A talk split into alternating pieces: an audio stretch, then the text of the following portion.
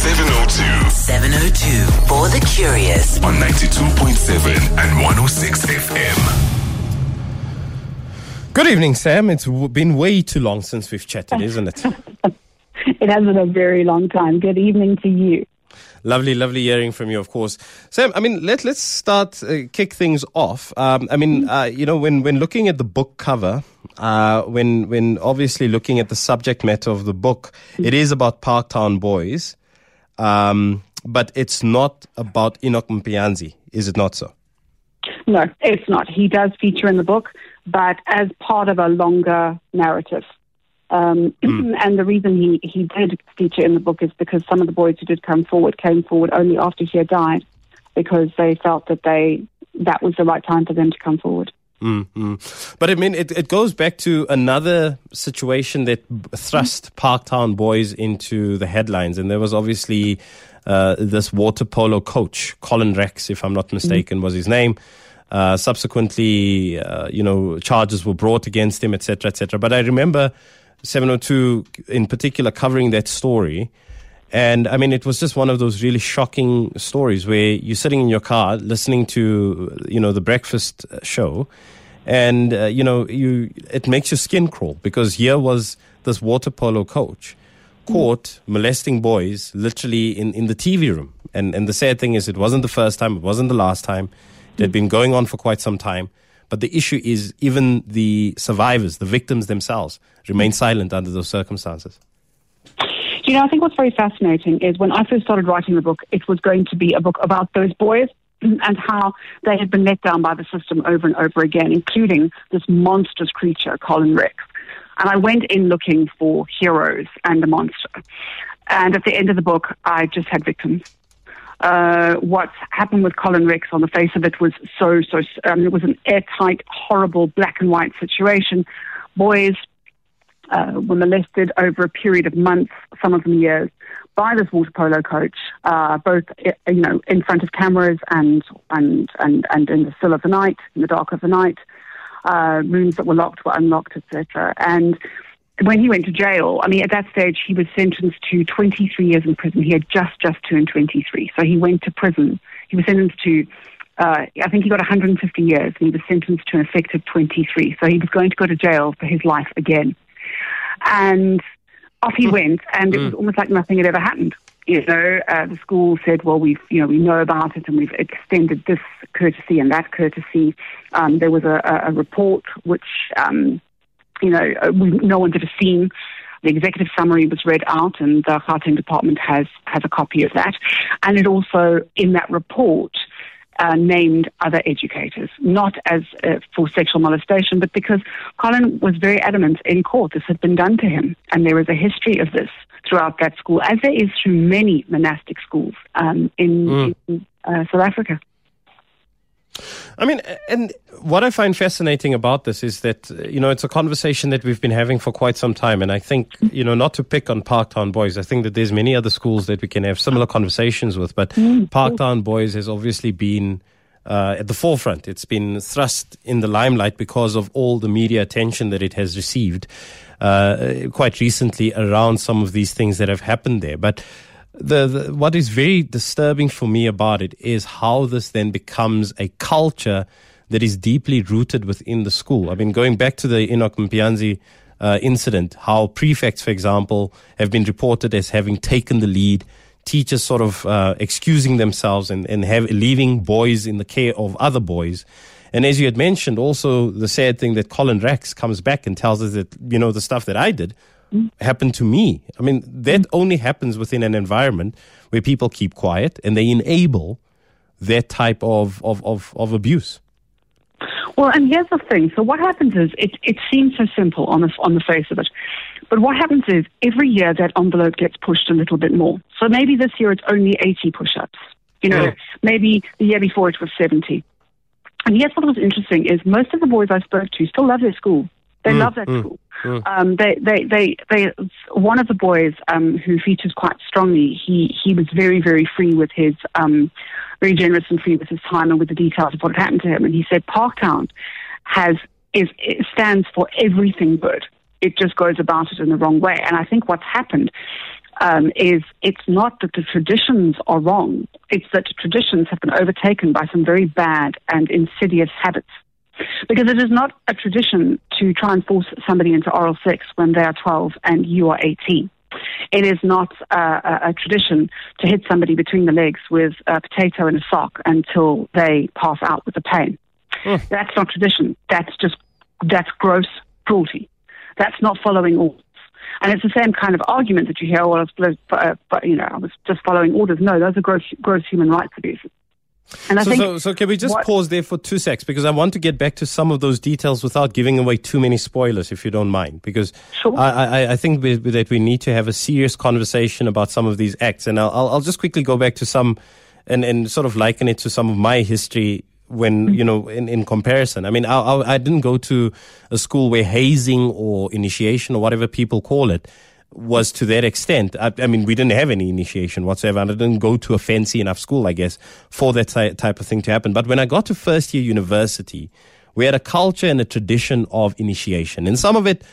You know, in retrospect, if I think about it, was pretty harsh, but nothing to the extent of what you have described thus far.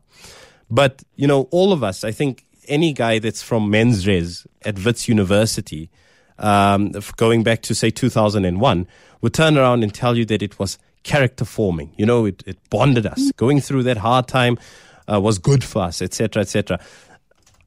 How do we balance that type of thinking versus now understanding that hazing, uh, initiation, and the culture of silence that it breeds can be very bad for society? Because it's something that I'm struggling to sort of uh, battle. As you said, Parktown Boy stands for everything good, but mm. bad things happen. The, you know, the, the two just don't align in my brain at this stage. So here's the true tragedy of what happened um, on the Enoch Mpianzi um, camp, mm, excuse mm. me, the camp on which Enoch Mpianzi died. The Matrics that year, this would have been the first camp which was not an initiation camp. While that was that tragedy was happening in the river, the were with Luke Lamprecht and um, they were sitting working out what they were going to take from their grade eight camp that was good and what they were going to discard that was bad. And they were going to only take what was good and the hashtag for that camp was, This stops with me. Wow. This stops with me. And so they were bringing through the tradition and the pride in the school and the brotherhood mm. without the violence and the cruelty and, and, and the bloodshed. And that was the true tragedy of what happened there, over and above the obvious, which is, you know, I mean, a young boy's life, not losing that, nothing can compare to that. But the true tragedy for the boys who were already there was this was going to be the opportunity. And it is possible. It is possible. We already saw some, some form of movement there because the teachers, when they had the, um, excuse me, when the Harris Nupen report was, was, was, um, was, uh, released, mm. we saw how the teachers and the kids had the same stories as to what had happened on that day. No, it, it wasn't one set of lies, or you know, it, people people were all agreeing with the truth of what had happened, and that shows that there has been great progress made. And as you say, this is not one school. Mm. And I think the important thing is to then is to turn around and say, what do we want to take forward? What is important? But the problem is that when something goes wrong, mm. the the intention it might be to sort it out, but it generally ends up being to cover it up. We'll sort this out. We'll do it in our own way, behind closed doors. We'll sort it out. It's our way. It's the Parktown way. And it's not just Parktown, by the way. I've, I've had other people from other schools ask me when do, I'm doing their school. I thought it's not. This isn't a series. Mm-hmm. But um, but what I find, what what I have found interesting is, and it's an analogy I've used before. If we treat a school like a biscuit, biscuit factory. If you look at a biscuit factory, you make biscuits. And so there's a recipe and there's ingredients and it goes through the machine and at the end you get a box of biscuits. And those are great biscuits and everyone loves the biscuits. Now what happens if something goes wrong? Mm-hmm. What happens if there's a screw loose or a bolt falls, uh, you know, comes away or whatever it is, and the biscuits start coming out a bit misshapen. Now, in a biscuit factory. They'd close down that part of the machinery. They would fix it all up. They'd probably run a series of ingredients through just to see what happened, and you carry on, yeah? Yeah. But in a school, what's happened is people start focusing on the fact that maybe you don't like biscuits. You know, when you point out the fact that some of the biscuits aren't coming out right, it's because you mm, hate the mm, biscuits. You mm, hate the biscuit factory, and that's not it. I mean, I had quite a lot of, of of trolling today on Twitter for some reason. People saying you've ruined this for the children and you just want the school shut down. I don't want the school shut down. Not that it has anything to do with me, because that would be very presumptuous. I just want them to fix the system.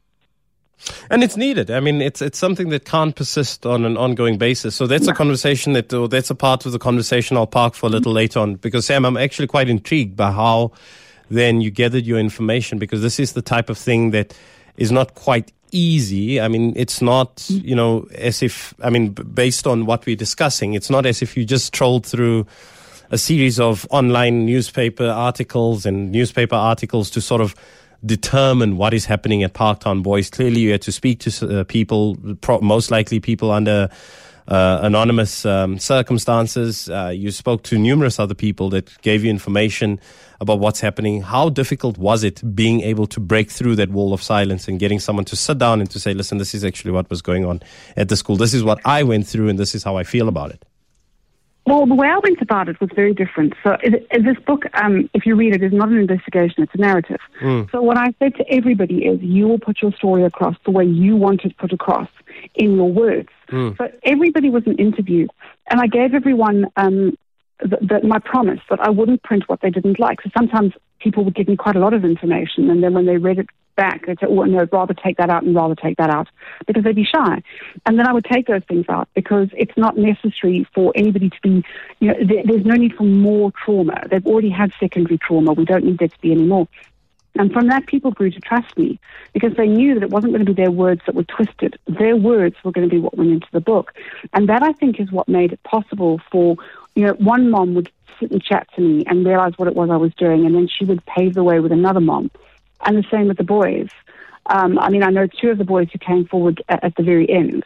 It was because their moms had, said, "Speak to your friends who've talked to Sam." And when they did, they were saying, I, I, want, I, want, I want to speak up too. I mean, one boy came to me four days before the book was due to go to print. I mean, go to uh, final edit. And I nearly tore my hair out because I thought, how am I going to do this justice? Mm, mm. But how do I turn anyone away? You know, how do I say sorry? You did make the cut, and it was. And he was an extraordinary young man, and I think there was a trust there. I, I, I really, it was incredibly important to me that these boys felt cared for, and they felt that there was compassion, and that I would be true to them. And that went for everyone. That included the teachers, that included the matron, that included um, Colin Rex himself. I mean, what was it like talking to him? I mean, uh, you know, here he is. It's someone that has been accused of, of, of molestation. He's been through a trial, as you mentioned, uh, sentenced, uh, you know, to spend time in prison for what he had done, his deeds against children. What is it like sitting across from someone like that and having to talk to him and, and you know, hear some of the details? So it was interesting because I sat with his girlfriend for several hours beforehand. Um, and I said to her, listen, meet me. If you don't trust me or you think that I'm not the right person, I'll understand. Um, because I wanted, I wanted Colin to know that, you know, he could also trust me to tell the story, to tell the truth. And I, I make it clear in the book, and I made it clear to him several times, that I think he needs to be in prison. That um, that's he's where he needs to be. But when we sat down together, I mean, he is very polite, very personable, um, very uh, lots of man. um, and and sitting with him, I couldn't see a monster because by then I already knew that it had all been done to him in the same way at the same school. So I'm talking. I, I sat there talking to a grown-up boy, and that's why all the boys, all the chapters in the book start with the boy, the boy who had, with the empty stomach, the boy with the marks on his back, and Colin is the boy who went to prison. Because when all this started, he was only 20 um, when he went back to the school. And talking to him, he had no concept of the enormity of the fallout of what he had done. So, for example, when I said to him, you know, have you ever said sorry to the boys? And he said, well, I wanted to in court, but I wasn't allowed to contact anybody. Mm.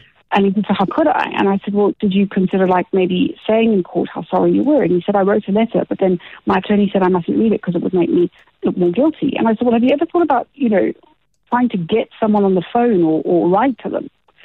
And he said to me, he asked particularly about two boys several times. Mm. And and he said to me, Have you spoken to Tyler? That was one of the boys in the book. And I said, I haven't. I said, uh, his mother was very concerned that it might unhinge him talking to me. Mm, mm. And he said, but why? And I said, because he's not well. I said, he's suicidal. He is still on, on medication. He, he doesn't sleep. I said, one boy told me that when he wakes up in the morning, you know, he, he, he can smell you and taste you. And I said, they are not okay. One boy tried to kill himself and then wrote matric from a psychiatric hospital. And he was so stunned. He put his hands over his mouth and his eyes filled with tears. And he said, But why are they sad? They shouldn't be sad. I'm here now. I'm in prison. They mustn't be sad. They don't need to worry. I'm in prison now. I'm being punished. And I said, But it's not that simple. Mm. And he truly, truly didn't understand the level of uh, the, the depth of the impact. He didn't. And in fact, one of the t- things that he does say in the book is I said to him, you know, explain rem- your remorse to me. Let me, let me, because we all feel it differently. We'd all display it differently. And he said for him, the thing that he feels the worst about is he took away their water polo. Now, before you laugh with derision, let me explain that. Um, I- I'm not laughing. I'm thinking to myself, what the heck? Okay, yeah. Exactly. No, but everyone does because I say, well, that that's what you're worried about. You've got kids who are suicidal, kids who failing matric, and you're worried about their water polo. But this is the thing: he loved his water polo, and he'll never play again. So he knows what it's like, and that was how he could understand. That's how he could feel that remorse because he could understand their pain because he felt it himself. And it was like talking to a child. You know, when you've got kids, and um, You've taken away toys. The most important thing is the go. toys were taken away. Yeah, I There mean, it's go. yeah, it's it's It- so so. Sam, let, let's go back because for me, mm-hmm. it's it's absolutely stunning. Also, listening to what you're saying that look, Colin Rex went through this, mm-hmm. and yet there's this deep lack of empathy, for lack of a better term. I I can't think of an alternative way of putting it because mm-hmm. he's not you know, he, he doesn't understand, seem to understand the pain and the suffering that he has caused. Yeah. He, he doesn't understand why someone ended up in a psychiatric ward. He doesn't understand why someone um, is, is so traumatized to the point whereby he still smells and, and, and sees this guy um, in his sleep. I mean, it's it's absolutely shocking for that to be the case. I mean, does it become so deeply entrenched within the culture that even as a victim, um, eventually, when you become the aggressor, you you forget what it is to be um, a, a victim. That you actually forget what it is to be left powerless and to have your power taken away by force, to the point of Yeah, I sexual think- molestation. I think there's a number of things. First of all, not all abused people become abusers, but many abusers have been abused. Sure, sure. It's an important distinction to make. No, for sure. Um, I also think that when you grow up in it and it's so normal, for him to disappear, he left the school, he went off, he was still coaching water polo, he was studying sports management. And when he got back to school, he just slipped straight back into it. You know, there wasn't really that much of a turnaround time. I think I think the lack of empathy is terrifying because it shows that it is such an ingrained thing. Mm. And and if you read the book, you'll see some of the boys said what they got out of the grade eight camp was a firm and certain knowledge that they were going to do exactly the same thing when they got to matric Yeah. for their grade eight. And only as they got older, there's one particular boy in the book called Patrick who says he wouldn't recommend sending his kids to Parktown. He said grade 11 and 12 is fantastic because you're the head of the school and mm. it's wonderful. He said, and, but his exact words were grade grade eight and nine. It's a long way, hey. And if you remember being that little, a year is not a year when you are 12. A year is 10 years. You know, it's mm, only when mm. you get to our age where it, it seems to go through it faster than a, go in a blink of the eye. And I think the the other tragedy was when you say, you know, was it just so so so ingrained? At least three of the boys I interviewed said to me that what they had told their parents, and the reason they hadn't told their parents mm. until their parents found out was they thought this was what school was like. They just thought this was what school was like. I mean, I, I, How do you go back and tell your mother that? How do you go back and tell your mother that you cried? You know, that you were made to do knuckle push ups for three hours at a time, mm. that you were told to bleed for your brothers, because these are the parents who sent you to this school. So there's some kind of tacit belief that maybe they buy into this. Maybe they know. And these parents had no idea. One of the moms said to me, she said, you know, I I, I put my son in that school because it was a hundred years of tradition and it had such wonderful people who mm, come out of mm, that mm. school. And that is still true. She said, how, do, how was I to know that they changed the rules when they closed the gate? Well, and, and the sad thing about it is, I mean, I've I've a couple of friends that went to Parktown Boys, uh, people who are my age. Uh, I mean, we've never sat down. I think it's one of those conversations that you just don't get around to unless it comes up, uh, you know, directly.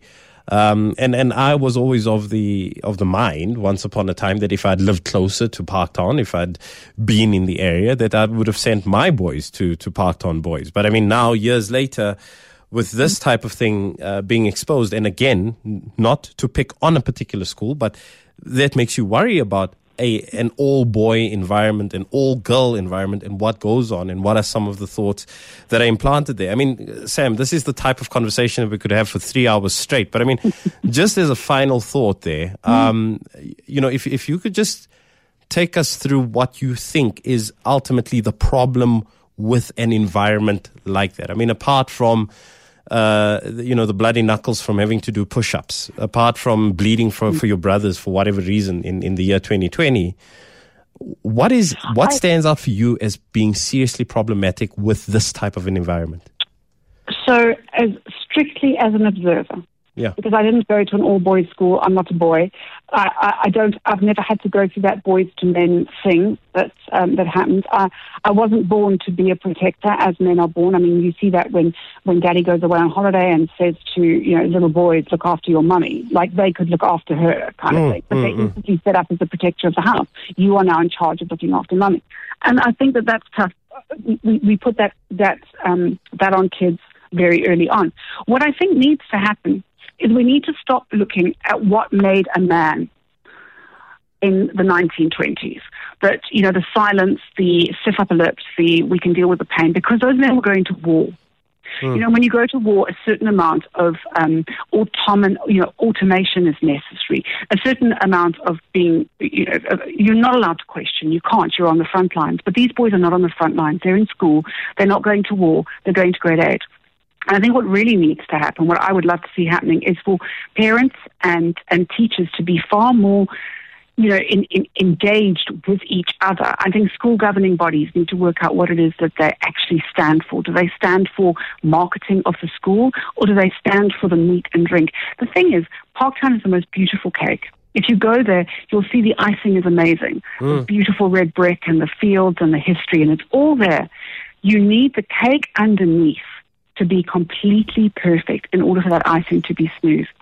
And a, a, school governing body needs to do more than ice a cake. It needs to make sure that that cake is good and rich and has experience. The boys can have experiences that will grow them as boys, will grow them as people that don't involve them losing a testicle or ending up with gravel in their knuckles 20 years later or having nightmares about whether or not they can still taste their water polo coaches in the morning. I mean, that for me is, uh, I mean, that there is a description in in itself, Sam, um, is is what sends uh, chills down my spine. Where can people get the book? Um, of course, and um, you know, I, I mean, I think it's well worth anyone's time to to have a look at this and not to look at it just as Parktown Boys, but to really sit back and think about the environment that we're sending our children into and what we as parents also contribute to.